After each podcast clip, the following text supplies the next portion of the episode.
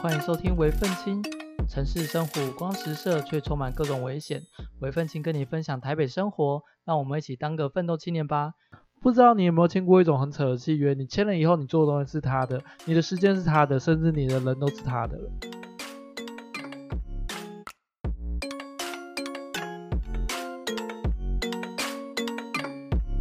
嗨，大家好，我有一阵子没有更新了。那主要是因为我上礼拜去台南玩了三天两夜，因为是一个已经认识十几年的大学同学，所以去做一些婚礼上的帮忙。这上礼拜就完全没有去更新我的频道。那我今天想要来聊一下，我之前跟大家说过，我买了一张未上市股票，我们的后续发展是如何呢？一开始我是收到，就是这张未上市股票，因为已经被新闻宣告破产下市了嘛，所以他那一张股票就变成了壁纸。于是呢，我就收到了一张想要组织自救会的一家顾问公司寄给我的一个申请合约书，问我说我有没有兴趣去参加他们的自救会。那我就心想说，嗯，既然是自救会，应该没有任何问题吧。于是我就签了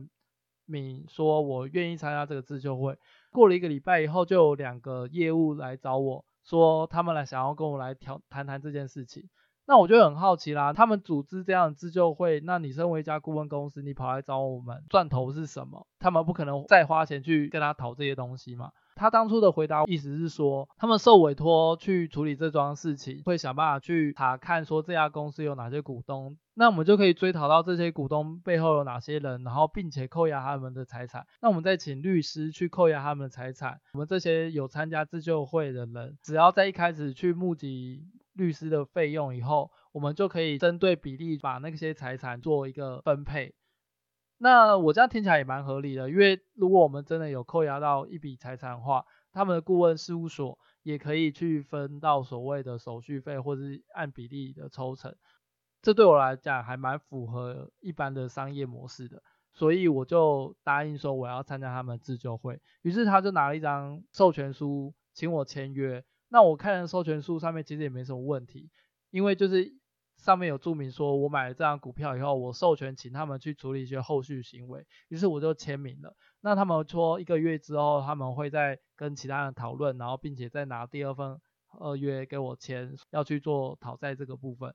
好，那我就静待他联络嘛。过了一个月以后，他们再回来找我的时候，他们就说，哦，他们已经有扣押到他们的财产。但他那个财产一般人是用不到，就是在遥远的山上有一座塔位这样子。身为一般人，基本上应该是用不到塔位嘛。他们就说，如果我愿意用一张股票去换一个塔位的话，他们会想办法帮我们把那个塔位卖出去以后，卖出去钱我们就可以去对分。听起来也没有毛病嘛，就是如果他们会帮忙卖的话，那于是他就拿出了第二张合约给我看。他就说，那如果听起来没有问题的话，那请在这边帮我签名。但是呢，我就把他的合约一条条去看过了，我觉得那个合约有非常大的问题。首先，它上面完全没有讨论到说我是用一张股票去换一个塔位，它直接上面就是写说我本人有意愿去购买他们的塔位，就这样。然后呢，第二个是他完全没有写说他们会帮我们卖掉这个塔位。意思是说，那个卖的责任不在他们身上，因为如果我只是单纯听他这样讲话，看起来是他们要帮忙卖，但其实合约上面根本就没有写到说他们会帮忙卖这件事情。那我就请他们回去改这两条。第一个，你必须要注明说我是用股票去跟你换的，而不是因为我想要这个塔位，所以我跟你买。第二个就是你要帮忙卖，而不是我要自己卖，而且必须要期限之内去卖掉，而且责任不会是在我，不然我这样等于是我还要卖的压力，就是没有道理啊。于是我就请他回去改这个合约，那他也当下也说，哦好，那他们会再回去反映，然后从此以后就完全没有再联络我了。那很明显就是你看嘛，这又是另外一桩诈骗案，他们就是拿着之前买未上市股票的名单，于是他们就再打给这些被害者，想要再从这些被害者上面就是再骗一波。那他们这一次骗的人。其实主要就是那些不会看合约签名的人。其实我个人认为，就是看合约签名这件事情真的是非常重要。我们今天不管是做什么产业，其实都会遇到要签合约这件事情。即便你今天只是去找一份工作，你都需要去签一些员工契约。这时候我就想要回到我之前在那一家健身房工作的时候，其实他们当初在签员工契约的时候，其实我自己也是觉得，就是里面真的有满满的非常不合理的状态。举例来讲，一般人家签约应该要签一至两份，他那一张合约基本上要公司留一份，我留一份，但当时那一家公司基本上就是我们签完合约以后，他就会把合约全部收走。那这样子会有什么坏处呢？就是你完全不知道合约内容写了什么东西，而且当你想要去证明说，我当初签的合约明明内容是这样这样这样，可是你怎么知道他们不会拿回去修改以后，你你就完全没有证据呢？所以其实最好的做法就是一致两份，签约的两个人各留一份。那如果对方没有这样做，我会觉得你必须要认真的去思考，你真的有必要签这个东西吗？即便这个东西再吸引你，我个人是觉得都不要。我自己想过，为什么会这么多人不会看合约就去签？真的是因为在学生时期，我们真的完全不会去碰到这些东西，而且通常在我们求学阶段，从很小很小，从可能国小、国中、高中、大学，基本上。老师不管要学生做什么事情，学生基本上是无条件会去接受，学生不会去质疑老师说，哎，为什么要做这件事情？老师甚至也不会去跟学生解释说，哎，为什么要做这些事情？他们做的所有事情都会要学生一概接受。台湾学生又非常的乖巧嘛，从小到大因为都很习惯这样子，所以当我们遇到一个权威的时候，不管这个权威是你的客户还是你的公司。只要这个权威去叫你去做这件事情，然后要你签名或是干嘛，一般人真的是会先答应，然后等到吃过亏了以后，才会从这些亏里面慢慢的去学习跟成长。可是对我来讲，那完全就是一个赌博的心态，因为你永远不知道你签的第一份合约到底会不会是一个会影响你一辈子的东西。那我个人本身当然算蛮幸运的，因为对我来讲还好，我以前小时候对合约完全没概念的时候，签的东西完全都是不会到。太惨的东西，因为其实很多人他们想做的事情是，呃，许多人不会去保护他的。举一个例子来讲，譬如说他想要当模特，或是他想要去当歌手，那我们就很常听到有一些模特或者歌手，他们在一开始还懵懂无知的时候，却签了一个很可怕的合约，导致他们从此以后没有办法在外面抛头露面，他们的名字或是他们的所有创作权完全都是被某一家公司所掌握。那对我来讲，这完全就是一个卖身契约啊！如果你完全不去看合约内容的话，而且你又不敢去跟他反抗的话，你要怎么去跳脱这样子的窘境呢？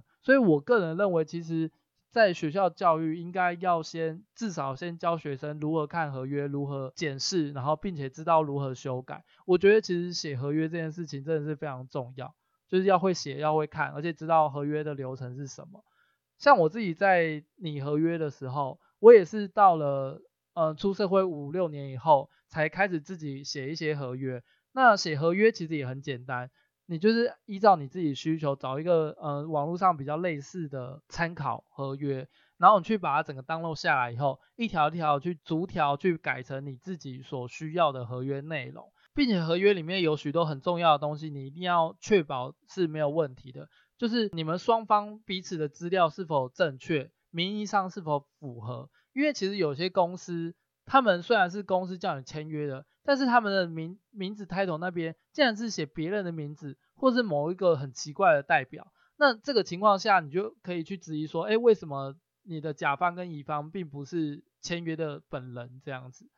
那再来的话，就是到底这个东西要用在哪里？或者是它的衍生范围有多广，这件事情我是觉得写的越清楚越好，因为你如果写的越清楚的话，或者是你写的比较严格一点，那如果真的双方有人踩线了，那至少你们还可以决定说要不要拿这个合约出来，因为合约就像法律一样，它不是一个一发生事情你就一定要用的手段，它是如果双方都一直没有共识的时候才会拿出来的手段，所以。那个东西，我个人是觉得，就是你要写的非常不留情面是最好的。再来的话，就是期限，合约期限一定要确定清楚，不然有时候真的那种很惨的合约，然后结果你发现有问题的时候，这个期限却是遥遥无期，这件事情也不是很好。最后的话，当然就是数字，所有有关数字部分都要非常的小心，不管是日期还是金额，或是罚款的一些数量啊内容。我自己是觉得，所有只要有数字的地方，你都要非常注意。然后在每个签约的时候啊，你可以去看一下，如果有任何违约的话，是不是他们有不符合比例原则的罚款？有些合约真的很惨哦，他虽然前面都完全没有问题，可是他罚款是非常夸张的。那对方就会弄到，就是你一定会违约，然后他们就是赚这笔钱。所以其实罚款是否合理这件事情，其实也要去考虑进去。你不要想说，哦，反正我不会违约啊，罚款再多应该没有关系吧？这件事情是不可以的，罚款其实也是要合理的数字，它不能是无限上纲。再来的话，如果你在签合约里面有很多看不懂句子，最好请对方去解释。或者是请他直接删除掉这一条，不然你永远不知道他为什么要去多这一条，说不定你就真的卡死在那一条你唯一看不懂的句子里面。所以如果真的有很多状况是你没有办法掌握的，你可以再去找所谓的第三人去陪你看这个合约，或者是这个的合约是真的很重要的话，你们也可以直接去法律师事务所去请某个律师跟你们逐条逐条审一些合约内容，然后请这个律师盖章。那当然，请律师的费用好像我记得蛮贵的，好像几千块吧。但是如果这个合约真的很重要，或者他们的附加价值超过这个钱的话，我会觉得这个东西是非常必要的。这样子就至少有第三方去检视说这个合约合不合理。那律师基本上也不会让有一些太夸张的东西去出现，而且律师会跟你逐一的解释说到底这每一条是做什么用的，然后它会有什么风险或者有什么状况。所以我个人是觉得就是。如何会签约是一件很重要的事情，每个人都会遇到。无论你今天是做任何产业，你只要有遇到人，你就会需要。因为我自己本身是学美术跟设计的嘛，所以其实在我们一开始的时候，完全不会去想到说我们会遇到这种状况。因为其实从小，从国小、国中、高中、大学，我们的训练方式。完全就是在训练说你的美感啊，你要怎么画画啊，或者要干嘛。所以一旦到我们需要跟客户去谈这些合作方式，甚至要卖出我们的创作的时候，这些签约其实对我们都非常不利。但是我发现只要是读相关产业的人，都不知道怎么去面对这样的状况。每个人都是这样子碰碰撞撞，然后等到吃到亏了，吃到两次亏，吃到三次亏以后，才慢慢知道这个状况要怎么避免。但对我来讲，这真的不是一件好事。那我们今天节目就到这边，不知道大家自己有没有签过什么真的很夸张的合约？如果你有任何问题想要跟我留言跟我说，或者是希望我们来讨论的话，都可以在各大平台留言告诉我。谢谢大家的收听。